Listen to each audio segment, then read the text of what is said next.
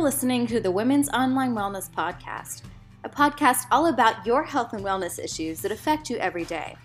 We want to educate, entertain, and maybe make you giggle a little along the way.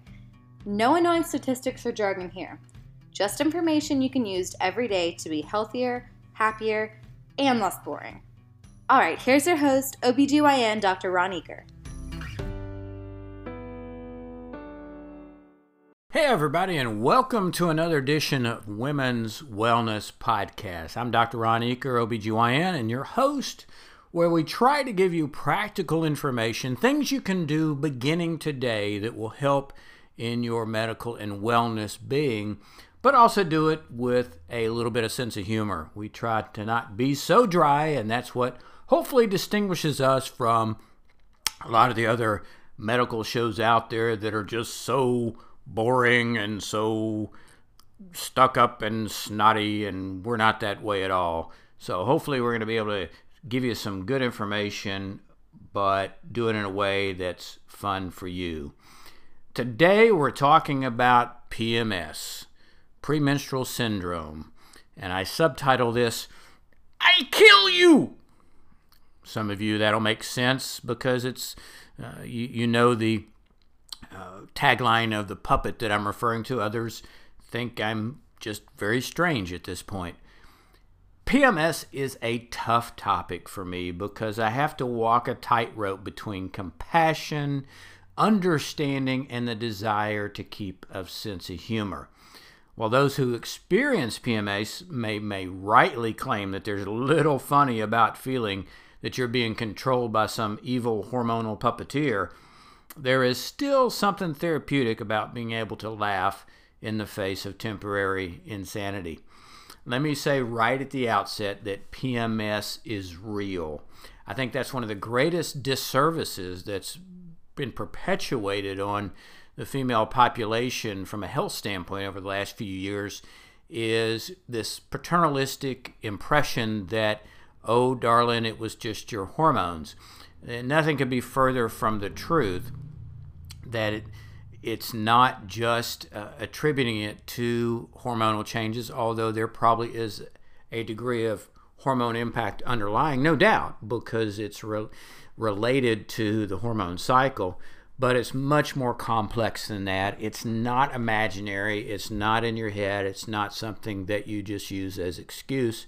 It's a real medical issue. In fact, when you look at the medical literature, it's broken down into very different categories. We all kind of tend to lump it as PMS, but it can be premenstrual dysphoric disorder, premenstrual magnification disorder. There's a lot of fancy names that are attached to it, but the bottom line is it falls under this broad category of PMS. So it's very real, it's very bothersome, but in many instances is very controllable. And the first step is really correctly identifying it and not confusing it with other problems. The gold standard in correctly diagnosing PMS is that the symptoms are recurrent, they're predictable, and they're bothersome. Now let's kind of break that down in each of the categories so uh, it can be very important to understand. If someone comes into my office and says, you know, I'm moody uh, and maybe only have a good week out of the month, or if I'm moody all the time and it has no impact on where I am in the cycle, it's quite likely that they don't have PMS because PMS is uh, recurrent and predictable. By that I mean it's affected by external circumstances. In other words, if you're stressed out at work, or at school or at home, it can definitely intensify the PMS symptoms, but it can also create a lot of moods and emotions throughout the cycle, independent of the cycle. And in that instance, the, really the underlying issue is more the stress and not any of the changes that occur with PMS.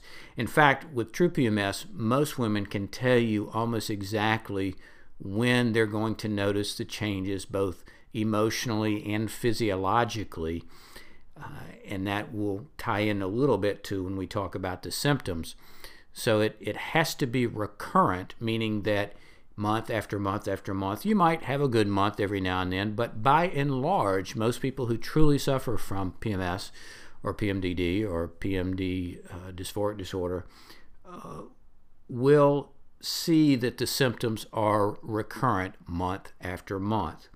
And they're very predictable from the standpoint of most women can actually literally say, uh, when I look at a calendar on this day, I can anticipate I'm going to begin feeling the same type of symptoms that I normally do. So they're predictable and they're bothersome. Now, this is a critical distinction. Uh, about 85 to 90% of women will have some physiological and emotional psychological changes that can occur that are cyclical that are related to the cycle.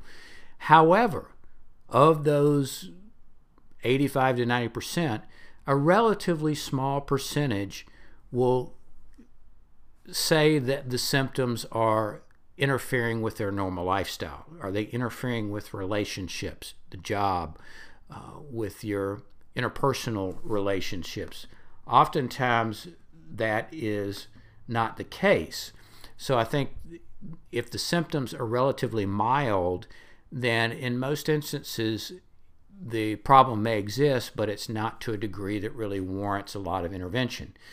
So, to truly meet that definition, you want to have them be recurrent, predictable, and bothersome.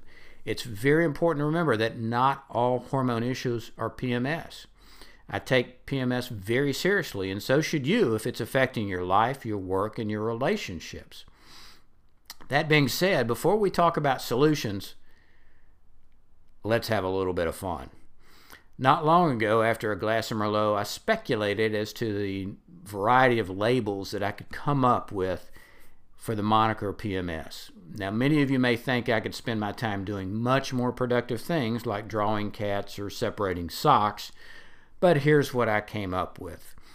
And hopefully, you'll take this with in the right context and with a good sense of humor. PMS can stand for Pass My Shotgun. How about Psychotic Mood Shift? Perpetual Munching Spree Here's one Provide me sweets. Pardon my sobbing. This one I really like. Pimples may surface. Pass my sweatpants. Plainly, men suck. I like that one a lot. Pack my stuff. And this is a little drastic, but potential murder suspect. And then one I particularly like punishing men slowly. Now, I've got to admit that some of these are copied from an internet search, but I couldn't find any specific attribution, probably because whoever submitted them feared for their life. Although I'll bet you 90% of the people who submitted these were women. So, as I promised, there are a few things that everyone can do to minimize these symptoms. And again, it's all about the symptoms, it's all about treating the problem, making sure that the problem is enough of a bothersome issue to be treated. And you can view the treatment of this into kind of three categories. And I use these as the backbone in the book that I wrote, Holy Hormones, which contains a lot of this information and obviously goes into much, much more detail on both the diagnosis, diagnosis and treatment. So if you're really interested, you, know, you can pick up a copy from our office or email me and I'll send you one. But basically, the way you approach this is can be divided into things you eat, things you do, and things you think. Let's start with the things you eat. Virtually every study that's been done that's looked at nutrition shows that that definitely impacts PMS symptoms. And that's not surprising because nutrition affects virtually everything that we do. So, why not would it affect PMS symptoms. So it's very, very uh, important that we address these. And most of these treatments, let me say, really should be done almost all together, meaning these things can be done in in uh, concert with with each other. Neither, none of them are are, are self limiting or exclusive. So, these types of lifestyle changes, especially, should be incorporated whether you're doing medicines or anything else. I recommend that everyone pursue a low carbohydrate approach, uh, preferably, actually, when it comes to nutrition, a lower fat, lower carb, higher protein balanced approach. When you look at studies secondary to PMS symptoms, we see an improvement when the blood sugar levels are stable. Sometimes when those levels fluctuate wildly, which they can in this time frame, it causes a tremendous intensification of the symptoms. So maintaining a reasonably normal, good, steady blood sugar is very important in this time frame. And by far the best way of doing that is with a generally low carb approach. And with the low fat, that means especially low saturated fat and low trans fats, trying to avoid processed foods, cakes, candy, sugars, pastas, white breads, anything that's going to be high glycemic, in other words, elevate your blood sugar rapidly. Try to keep that stable. I do recommend, uh, when it comes to vitamins, a good multivitamin, especially if it has B complex.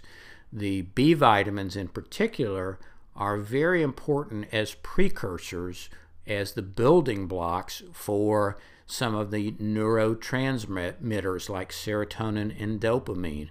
And we know that those play a role in PMS, especially when it comes to the mood and emotional symptoms. So, if you don't have these building blocks and you have a deficiency of any of these B vitamins, the problems associated with PMS can be magnified. Now, that's especially true if you happen to be on birth control pills because we do know that some women on birth control pills can have some mild B deficiencies and thus the symptoms can be magnified. So be sure you're taking either a B complex supplement or a good multivitamin with B complex. Also, we recommend trying to decrease caffeine. I know that's sacrosanct to many people, and that would be uh, equivalent to saying stop breathing for a lot of folks, but trying to minimize caffeine can actually decrease symptoms. One of the biggest issues that we see in PMS is people self medicating with alcohol. Basically, they have a lot of anxiety, even some depression associated with the PMS symptoms. So they try to uh, mollify that by you know, having uh, three or four glasses of Chardonnay every night during this time frame. Well, studies indicate that that's actually one of the worst things you could do because in reality that tends to uh, magnify the symptoms in many situations. So it, at best, it's just a temporary fix, and I would even consider that. But at worst, it's actually making the symptoms more intense. So try to avoid uh, overuse of alcohol during that time frame. So, what are some of the things you can do? By that, essentially, the long and short of it is exercise. Every study that's ever been done on PMS that's involved exercise has shown a positive impact.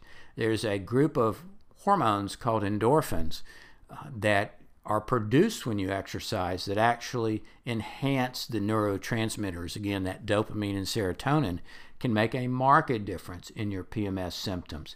And it doesn't have to be training for a marathon. You could be going out and doing a brisk 30 minute walk three or four times a week, especially during that time frame. And quite honestly, you ought to be doing that anyway.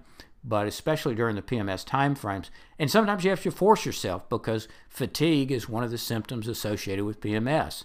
So sometimes you have to almost force yourself to, to do that. But inevitably, after every exercise bout, women will say that they do feel better both physically and emotionally during uh, PMS symptoms.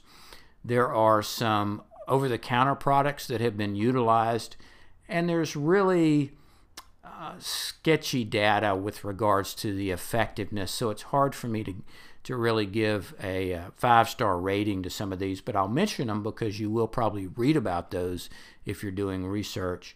One called St. John's Wort that's W O R T, which is probably the absolute worst name for a product.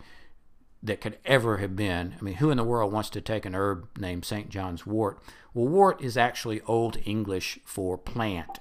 So it's just St. John's plant, and that sounds a lot better than St. John's wort. Uh, but what was fascinating about this is it was if you break the flower in two, you get a red uh, nectar that comes out. So that's where the some crazy monk many years ago decided it reminded him of beheading of, of St. John, so that's where it gets its name. A little fun fact to tell your folks at your next dinner party. But anyway, it has shown to be some benefit in some people with PMS, especially who are having mood and emotional changes. The other one that's been associated with benefits with some symptoms is chasteberry extract, and it's a herb that's readily available over the counter.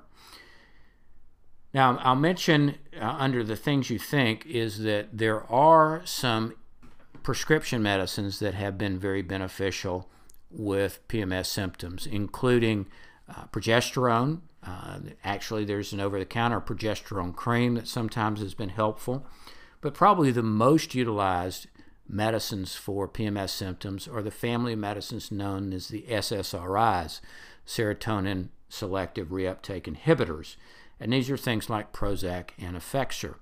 Obviously, these are reserved for those who have significant severe symptoms that are really interfering with their interpersonal relationships, with their job and work. They are quite safe, quite effective, and many times just dosed around the time of the PMS symptoms, not necessarily all the time. As you can imagine, the use of any of these things has to be individualized and has to be put in the context of your own medical situation. But for those who are experiencing particularly bad emotional symptoms during this time frame, that's certainly an option to at least entertain. It may not be appropriate for you, it may not be something that you want to do, but it's certainly something to consider. The bottom line is that if the symptoms are bothersome, talk to your doc. There are options. So that's all we have for you today. Thank you for listening, and as always, make healthy choices.